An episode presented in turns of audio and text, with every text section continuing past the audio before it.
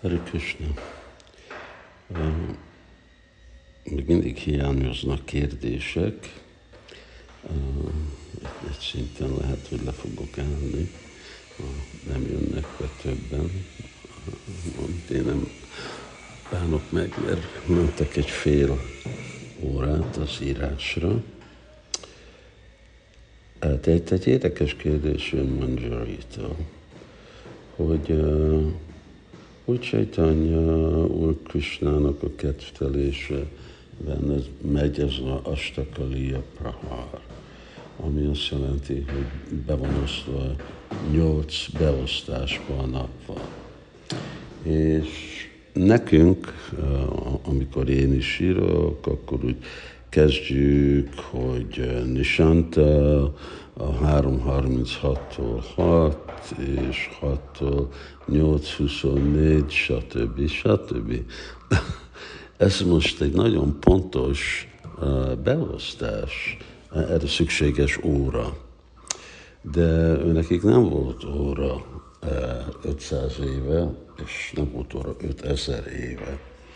Szóval ez igazából azt kérdezi, hogy ez ilyen pontos, perctől percre, vagy hogy dolgozták. Hát erre azt tudom mondani, hogy én nem tudom a pontos választ se. Az biztos, hogy ők tartottak időt, és, és az az idő, ugye voltak, voltak kicsi, nem tudom magyarul, hogy hogy hívják, azok, amik mérték a napnak a, a mozdulását, voltak hatalmas uh, nagyok, uh, és ez mindenhol a világban megvolt, persze Indiában is. Szóval, hogy hogy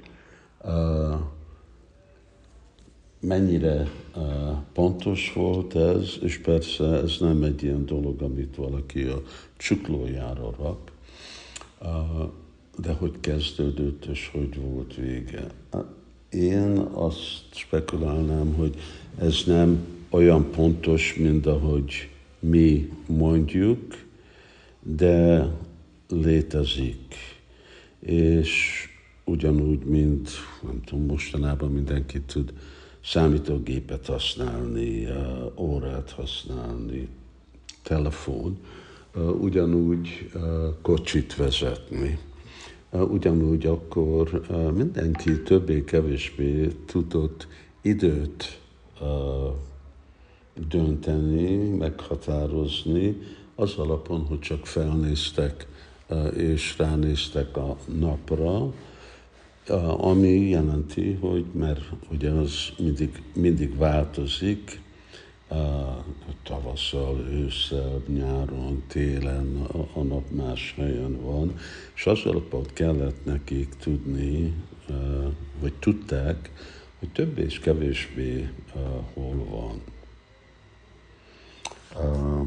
Na most erre csinálhattam volna kutatást, de hát ez egy olyan dolog, hogy vannak, amikor bakták küldenek kérdést, amit se nem olvastam Prabhupát könyvéről, se nem olvastam más szentírásból, és akkor uh, adni egy választ, uh, és lehet, hogy erre van uh, válasz, hogy uh, ez igazából hogy történt, hát uh, akkor arra szükséges, hogy uh, kutatást kellene csinálni, de én nem tudok kutatást csinálni.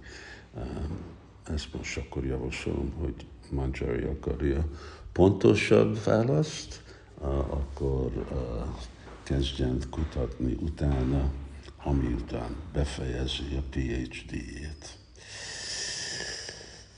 Mondtam, hogy megérkezett a tavasz, felmelegedett minden, gyönyörű.